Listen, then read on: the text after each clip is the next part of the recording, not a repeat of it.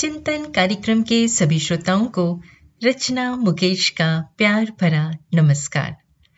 रोहित आठवीं कक्षा का छात्र था। वो बहुत आज्ञाकारी और हमेशा औरों की मदद के लिए तैयार रहता था। वो शहर के एक साधारण मोहल्ले में रहता था, जहां बिजली के खंभे तो लगे थे पर उन पर लगी लाइट सालों से खराब थी और बार बार कंप्लेन करने पर भी कोई उन्हें ठीक नहीं करता था। रोहित अक्सर सड़क पर आने जाने वाले लोगों को अंधेरे के कारण परेशान होते देखता। उसके दिल में आता कि वो कैसे इस समस्या को दूर करे।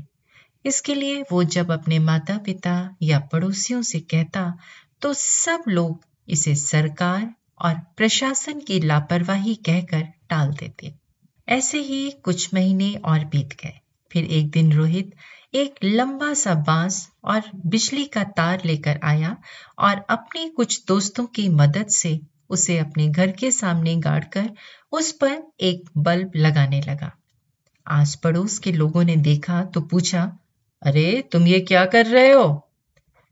मैं अपने घर के सामने एक बल्ब जलाने का प्रयास कर रहा हूं, रोहित बोला। अरे इससे क्या होगा? अगर तुम एक बल्ब लगा भी लोगे तो पूरे मोहल्ले में प्रकाश थोड़े ही फैल जाएगा।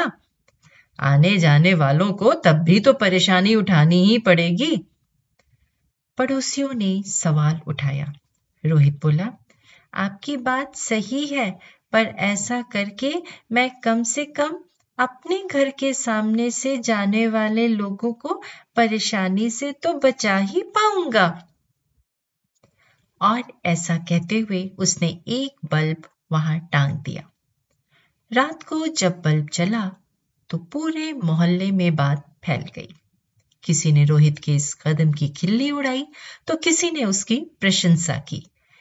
एक दो दिन बीते तो लोगों ने देखा कि कुछ और घरों के सामने लोगों ने बल्ब टांग दिए हैं।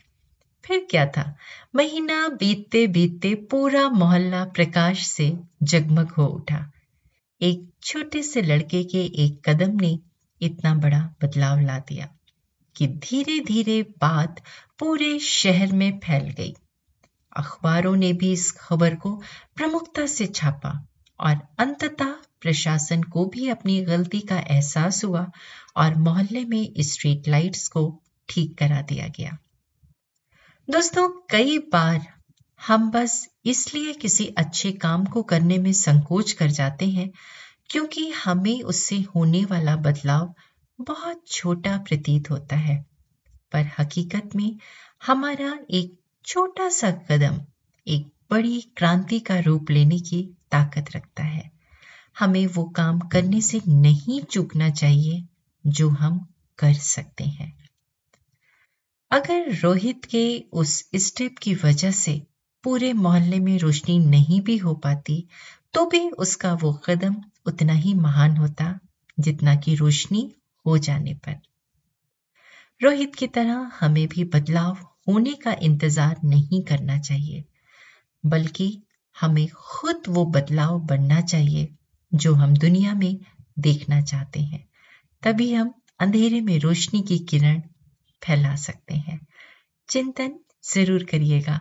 आप सबका दिन शुभ व मंगलमय हो।